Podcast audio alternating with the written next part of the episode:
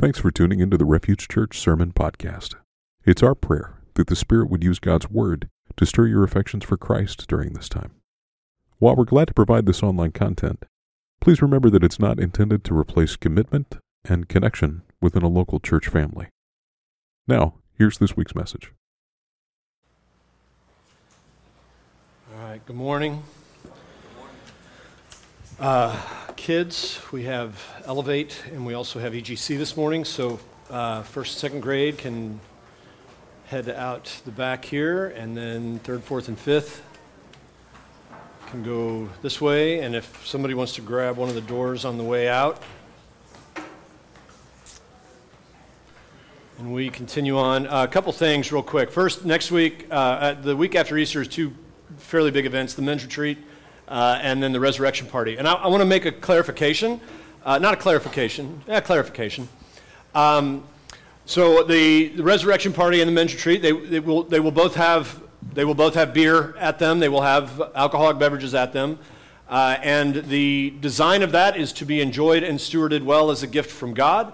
And yet, um, they, they, we don't want that to be an obstacle. We don't want that to be something that is a temptation. We don't want that uh, in anybody's life to be something that is abused and used for escape.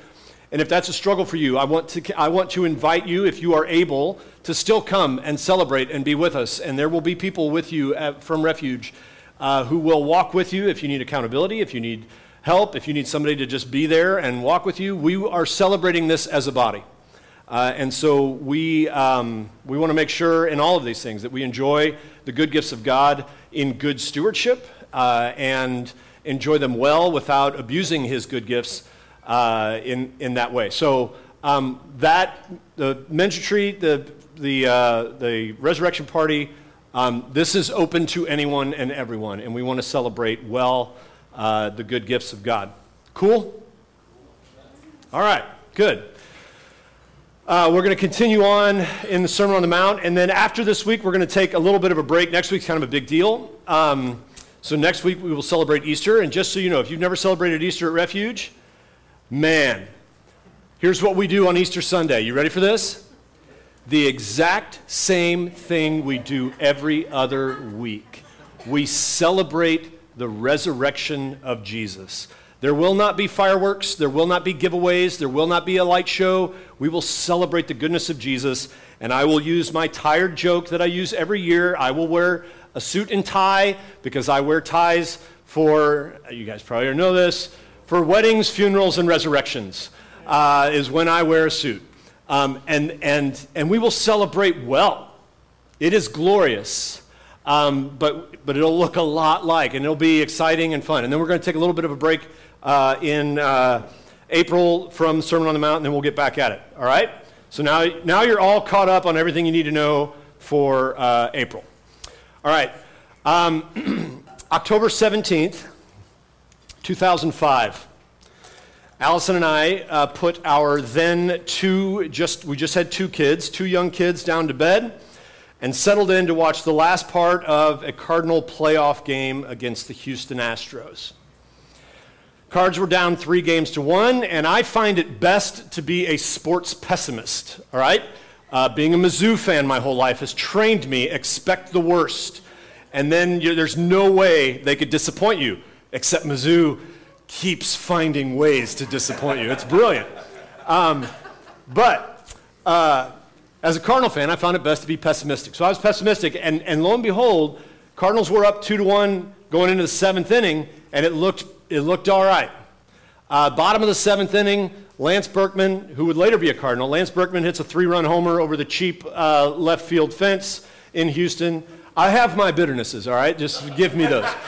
Um, and, uh, and they go up three, uh, they go up four to two. And it goes into the bottom of the ninth. Cardinals are down three games to one. They're down two runs uh, going into the bottom of the ninth against one of the best closers in the game, Brad Lidge. So the first batter of the ninth inning strikes out pretty quickly, pretty easily. But the second batter of the ninth inning strikes out pretty quickly, pretty easily. I don't think Brad Lidge has even broken a sweat. Trey, on the bed, quickly turns off the TV, tosses the remote. Who cares? Uh, and, and a pretty pouty, petty voice says to my wife, No point in watching this, let's just go to bed. Uh, if you have ever pouted at the outcome of a sporting event, act like you didn't care, act like you knew it was going to happen, who cares anyway, and just whatever. I'm not even mad. And, you've, and, and that, like, so petty. Um, I just want to tell you, you're not alone. We have covered this passage. We covered this passage last week from the perspective of ethics, uh, of Jesus, uh, the ethics of Jesus and how he operates. This week, we're going to cover this um, from a more theological perspective, the implications of what Jesus says in these four verses. And these are probably some of the most shocking verses that exist. Uh, they're confusing, they're difficult to understand, and and in all the words of Jesus, what he says here, I have to think he left the crowds around him pretty stunned. In fact, at the end, at the end of the Sermon on the Mount, it says that the, that the, the, the people around him were filled with awe that he taught as one who had authority. And I don't think that awe or wonder, I don't think that was like, wow. I think it was more like, uh, like probably felt potentially like lightning could strike at any time. Who does this guy think he is? And Jesus is just starting to give us a, a, glorious conclusion to this grand story that began actually in Genesis chapter 1. Um, and he's going to tell us what he has come to do, what that's going to look like, what that means for the people of God, who is going to be the people of God, what will happen to the law that God made known to his people, uh, that there's going to be a massive shift in the law and what it means, what it means to be righteous, what it means to actually be obedient to the law. And that's a whole lot to cover in four verses. And yet, he, he lays some serious groundwork. So this week, uh, we're going to look at Jesus and his relationship to the law. What does he say here? What is the law and its relationship to righteousness? And then just a little preview of the, of the week to come. All right? So Jesus starts off and he says this Don't think that I've come to abolish the law or the prophets. I haven't come to abolish them, I've come to fulfill them. For truly I say to you, by the way, that truly, when Jesus says these words, gives this emphasis, that is almost him saying, Thus says the Lord. For in truth, I tell you, I said this, I, Jesus, not me. In truth, uh, I say to you, until heaven and earth pass away, not an iota, not a dot will pass from the law until all is accomplished. Therefore, whoever relaxes one of the least of these commandments and teaches others to do the same will be called least in the kingdom of heaven. But whoever does them and teaches them will be called great in the kingdom of heaven. The Hebrew scriptures uh, were not called the Bible in New Testament times. The Hebrew scriptures were called the law and the prophets. They weren't called the Old Testament, they were the only testament at that point. Uh, there, it, was, it was called the law and the prophets. And you also had the wisdom literature that we talked about last week, the ethics of Jesus comprising all of these things and then more. Um, there were also additional rabbinical teachings on how to interpret the laws.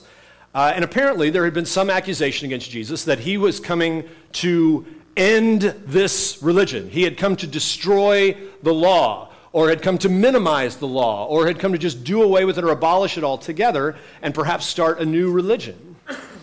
But this is not at all what Jesus had come to do. Jesus has no desire at all to undo the law that God has given. He wants to help us understand it. He, he, he brings it back into its proper interpretation from what it had been turned into. Um, but also, what he's going to do is he says he's come to fulfill it. He wants to complete the requirements that the law demands. So he hasn't come to destroy the law, but to fulfill it. And in doing this, Jesus affirms the Hebrew Scriptures, Jesus affirms the Old Testament. Uh, he has not come to take away the Hebrew scriptures or to render them useless or to say don't pay attention to them. He has come to complete them, to shine light on them. This is what they have meant the whole time. This is who they are pointing to. The Hebrew scriptures are ultimately about me. And if you could imagine, that might have been a bit shocking to these people. Uh, one of these things that I did during the pandemic uh, uh, was I did a, a, Bible study on the book of Genesis with my rabbi friend over Zoom. And, um, and there was a lot of, uh, so I, I, kind of assumed, she, you know, she was a rabbi, I kind of assumed we both had the, basically the same view of the Old Testament. We just had, we had 27 more books that, that shed some light on it and give us a little bit different perspective. But for the most part, we see the Old Testament the same. We just have Jesus, and you're still waiting for the Messiah. And um, I want to tell you that that's not the case. That's not the case. Um, we got into Genesis 3 and how Adam rebels. Adam eats uh, the fruit. And I said, So, what is your take? Like, how do you view the fall here, the separation of man and God? And she was like, What do you, what do you mean? I was like, You know, the, the fall. How there's a separation between man and God. She said, What are you talking about? that probably happened five times. Um, we see that very differently. The New Testament sheds a whole lot of light that I, that I didn't realize. And what she, what she saw is not a separation of man and God, but a natural uh, non knowledge, non obedience, like an, a, like an infant kid would normally look at their parent. They're not mature yet. They don't know how to obey, they don't know uh, to do these things. So it's just a natural progression of the way things would normally operate. Um, and uh, they don't know how to do everything yet. They're young, they're immature. And we had credi- incredibly different views. And so, from that, then, the view goes forth of how humanity is on a progression to keep learning more and more as we mature how to do things better, how to operate better, how to care for ourselves, how to usher in heaven, or, or potentially maybe a messianic age. And so we, we would continue to labor and labor and labor to bring about some kind of heaven on earth. The harmony of humanity. Uh, and, and that sounds wonderful if I didn't know so many humans, myself included. And now, listen, there's a lot of different views within Judaism, and uh, just like Christianity. Uh, and her, her hope was looking almost exclusively at the work to be done here and now. Now, one of her critiques about Christians and many of the Christians that she's met was that Christians seem to get so focused on heaven that they're like, we don't even need to worry about what's here and now. Well, why do we even care about what's here and now? And I thought that's a valid critique. It's a valid critique. Uh, I offered to her perhaps a different view, a, a different uh, Christian theology that actually, and the one that I'm convicted by, that heaven, the idea of Jesus ushering in this kingdom, should not make us care less about what is here and now, but actually more deeply about what is here and now. If we are preparing this world for her coming king, then we ought to labor with a lot more intensity and a lot more hope and a lot more uh, gusto. We should not at all. But at the same time, we are confident that not all of our hope is put in getting everybody to agree and be like we are. We labor with confidence that one day, just like we talked about last week, um, what Jesus says here completely changes the story. To see how different we saw it. If we were to look at the entire Old Testament without the insight of the life and ministry of Jesus, that's probably how we would see it if we were religious people. We're just going to continue doing this. If the Old Testament teaches us nothing else, it's we got to keep going because we're messed up. But eventually we're going to get, we're going to learn from this, and we're going to learn from this, and we're going to learn from this. That's one perspective. Um, and uh, now, at this point, uh, just so you know, just a little background on, on uh, where some in, in Jewish tradition uh, are at this point uh, and belief, there are many Jews who are no longer looking for a Messiah in person, a person to come. They are looking for the fullness of human progression.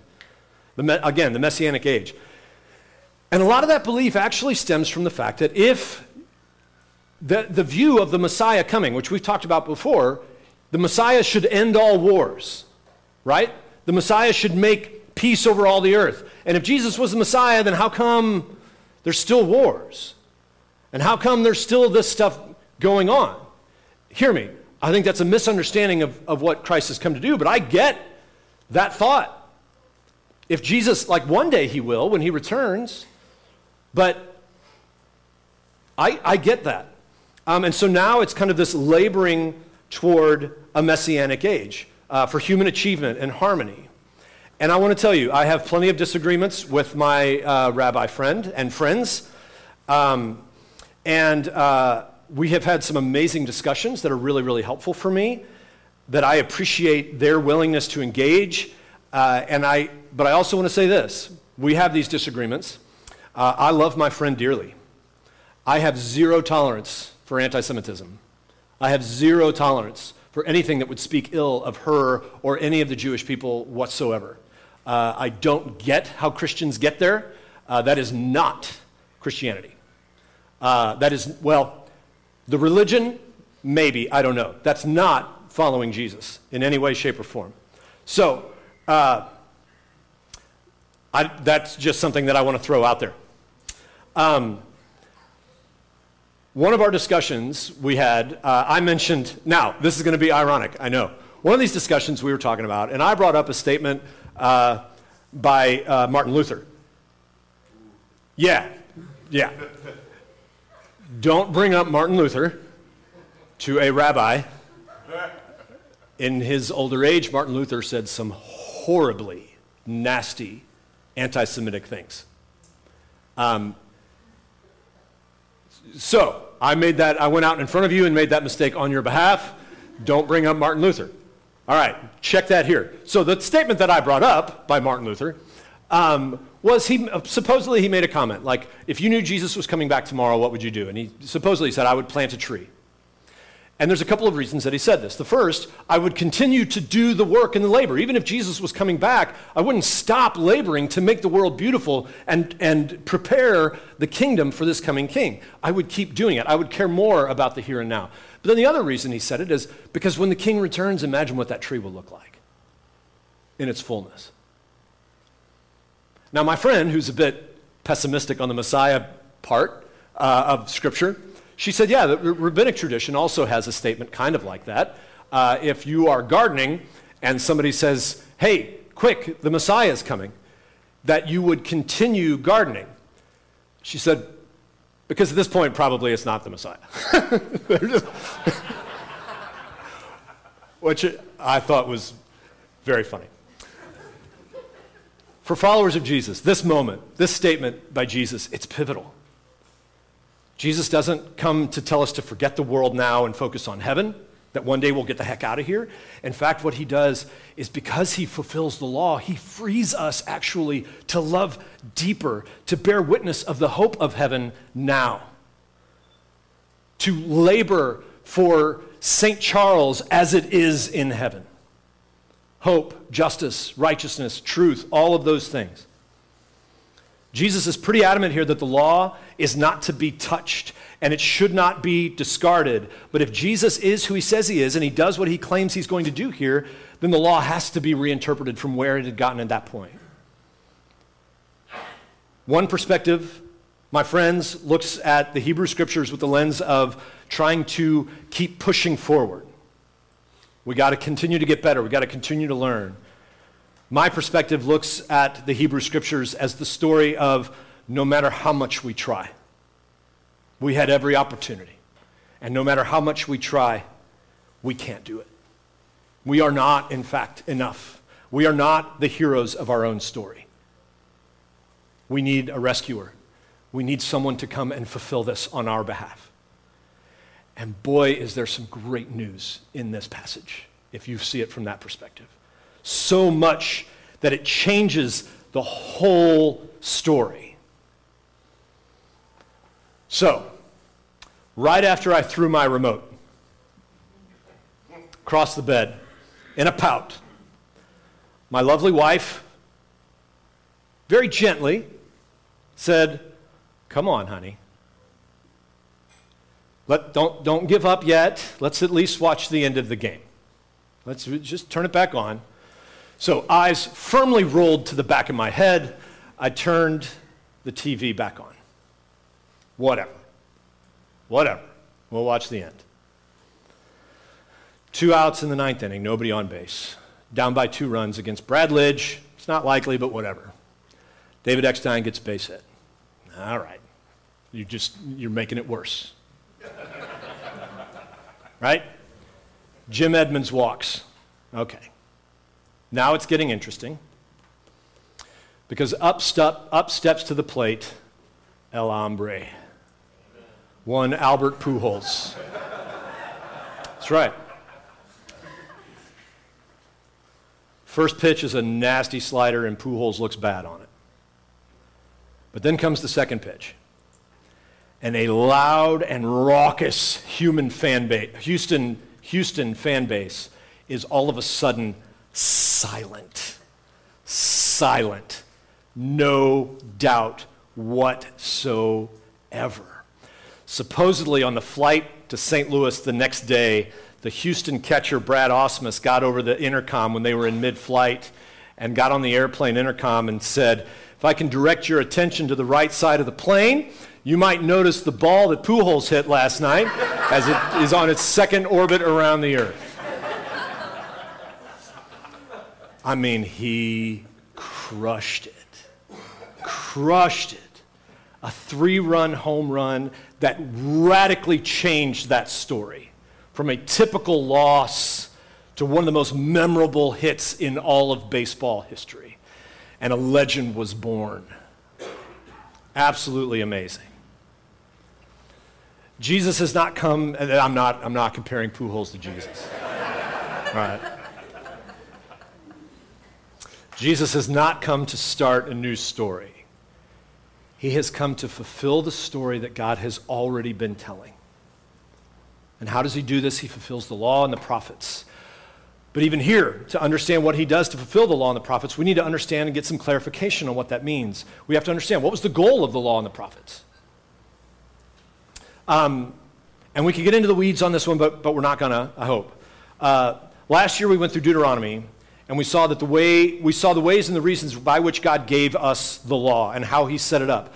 The law ultimately is not meant to be this checkbox of things you do or things you don't do.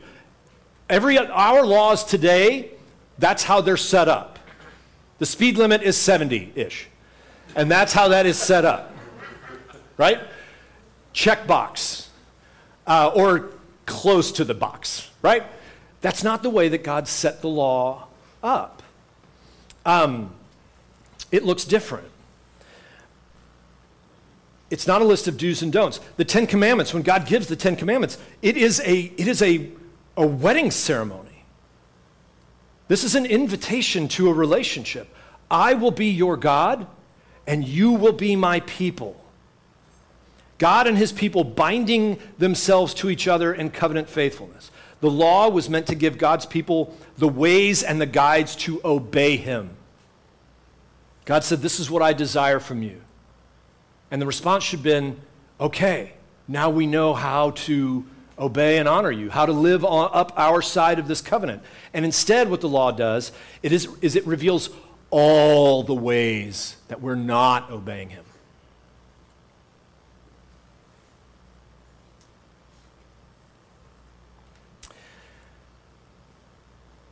And how we're not trusting Him and how we're not being faithful in our covenant relationship to Him.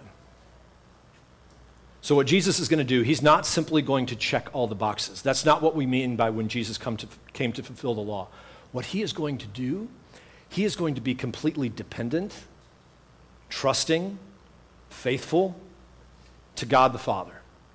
He is going to be the people that the law was designed to form and shape us to be.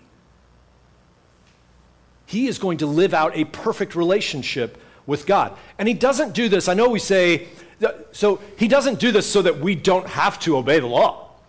Hey, Jesus fulfilled the law on our behalf, so we get to do whatever we want. That's not how that works. Um, he doesn't accomplish it so that we can disobey it. He does it so that our violation of the law is not held against us. That we are now free to obey. And what he's going to show us in the next section is we're free, and we're going to take a few weeks before we get to all how this has worked out. He's going to show us just how deep that obedience goes, that it's more than just do this and don't do this.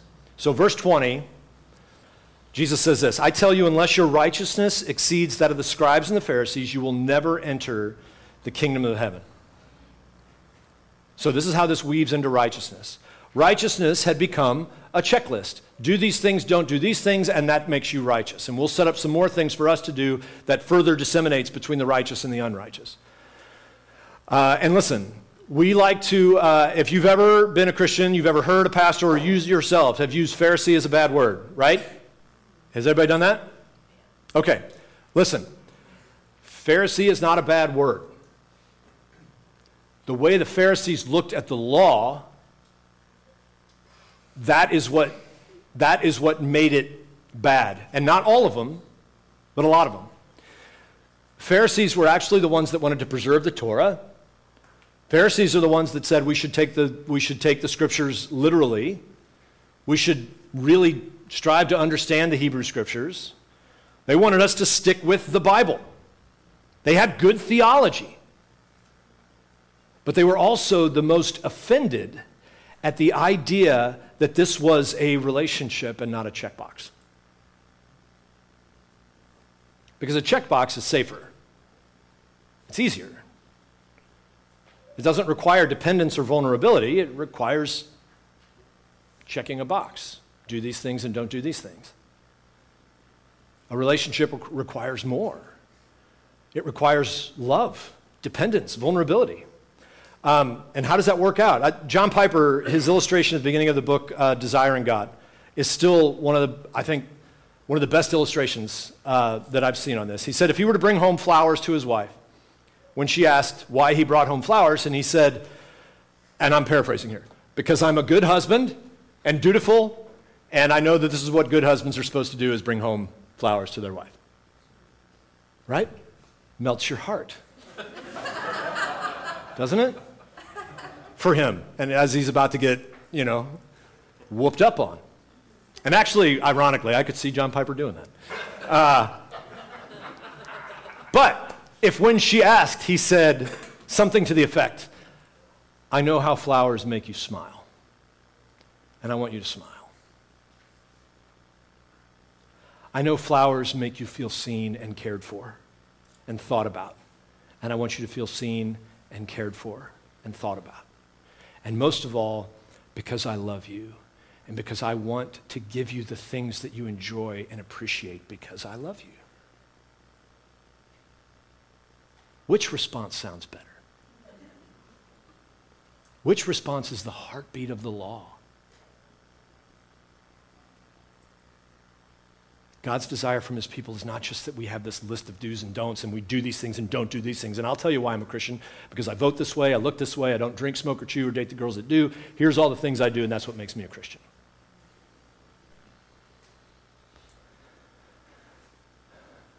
The goal the whole time has been relationship. And now, because Christ has become the law, we don't f- simply follow the rules, we follow Jesus. And what we're going to see here in a few weeks is that following Jesus, it's not like the rules are just out the door. the rules have much deeper implications, and it's far more than just don't murder. It's don't be angry at other people. And not only that, but it's to see people and to love and forgive them. It's not just a matter of don't commit adultery, it's how we're called to see and value women as image bearers.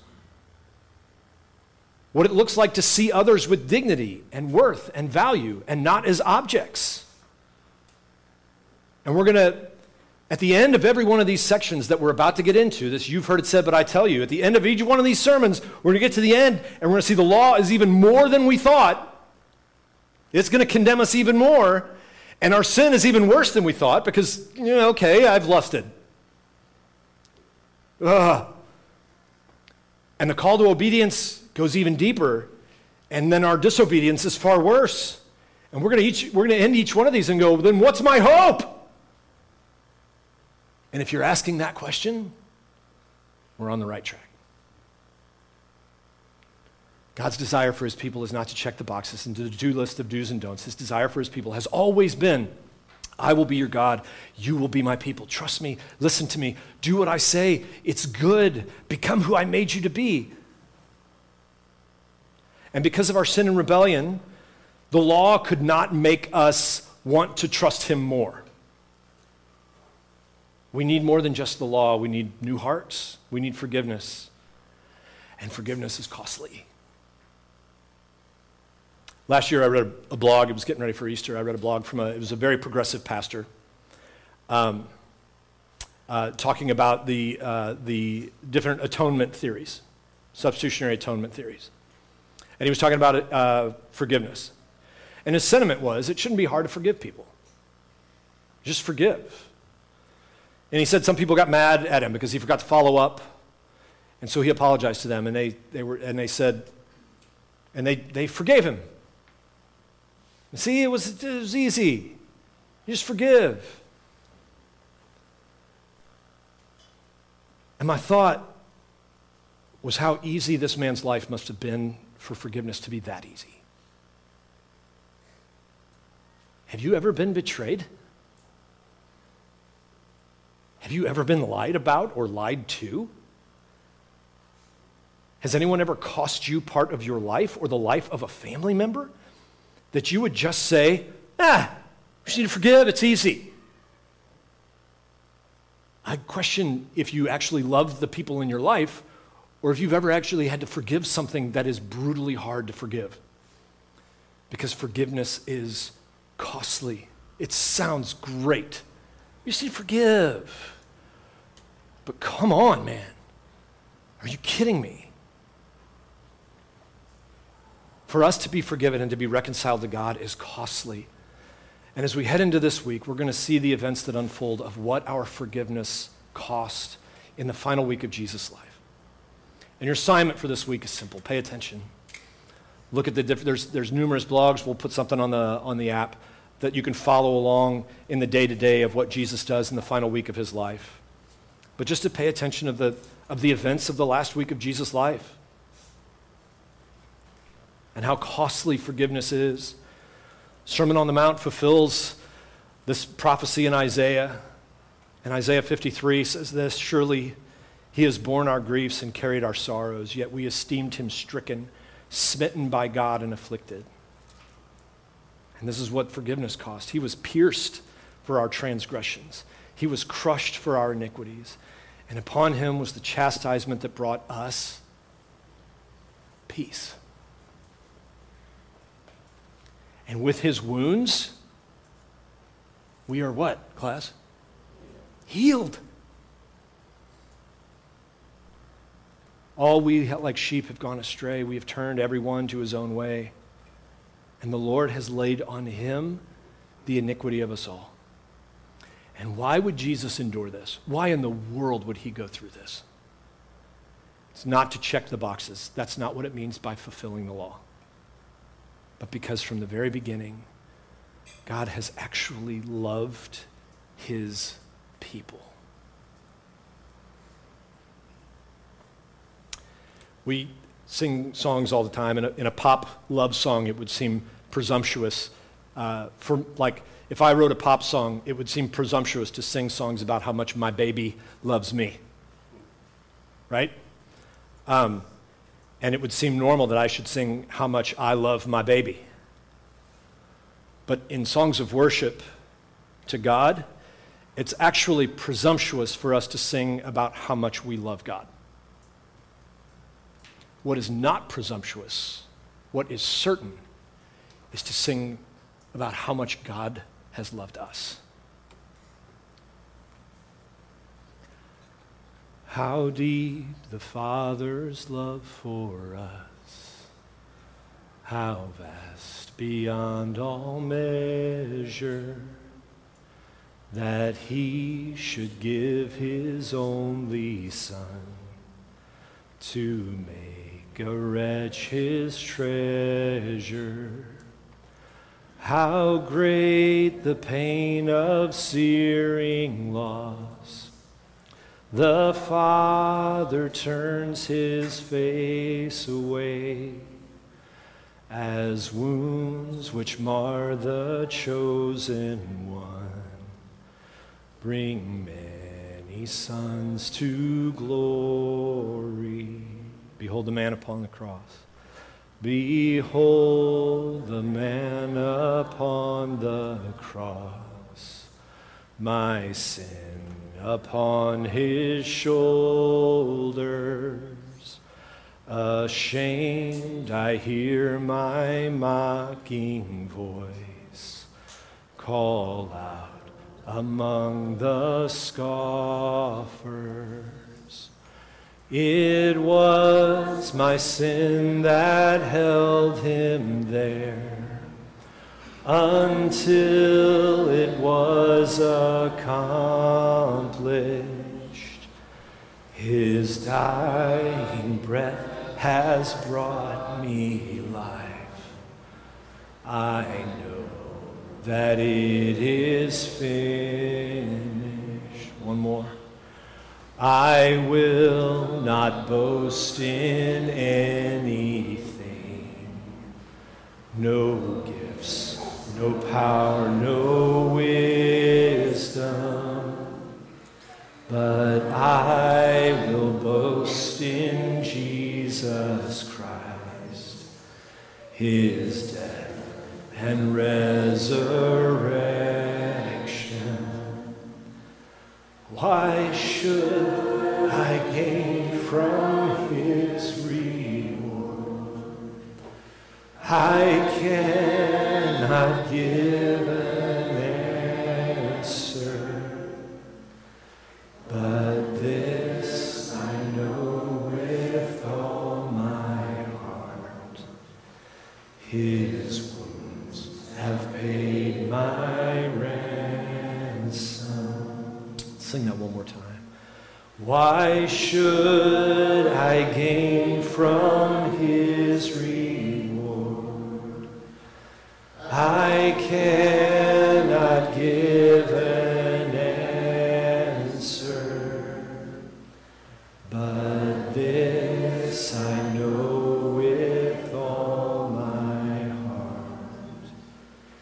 His wounds have paid my ransom. Jesus, thank you that you have come to fulfill the law. That it no longer stands to condemn us, but it does still stand to guide us because you're not up there making it hard and just saying, try your best. You give us a guide. What pleases you, how the world is designed, how we were meant to be. And it is impossible for us to do. And so you have fulfilled that on our behalf. What incredible mercy and grace. I pray this week, as we look at the final events of your life on this earth, that we are taken aback, that we are in awe, that you could love a, a wretch like me.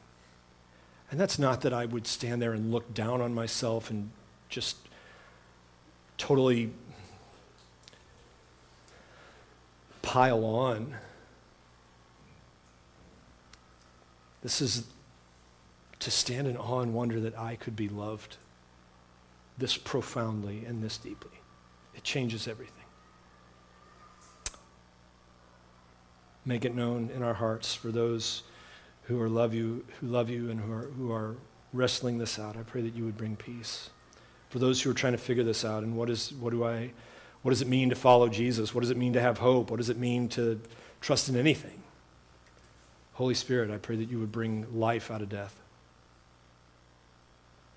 Give us hope to navigate this world. Grieving because it's not the way it should be, but yet hopeful because it won't stay this way. We ask your blessing and our time of response in Jesus' name. Amen. Building our identity in Christ for the sake of the world. That's the mission of Refuge Church. For more information, visit us online at seekrefuge.net.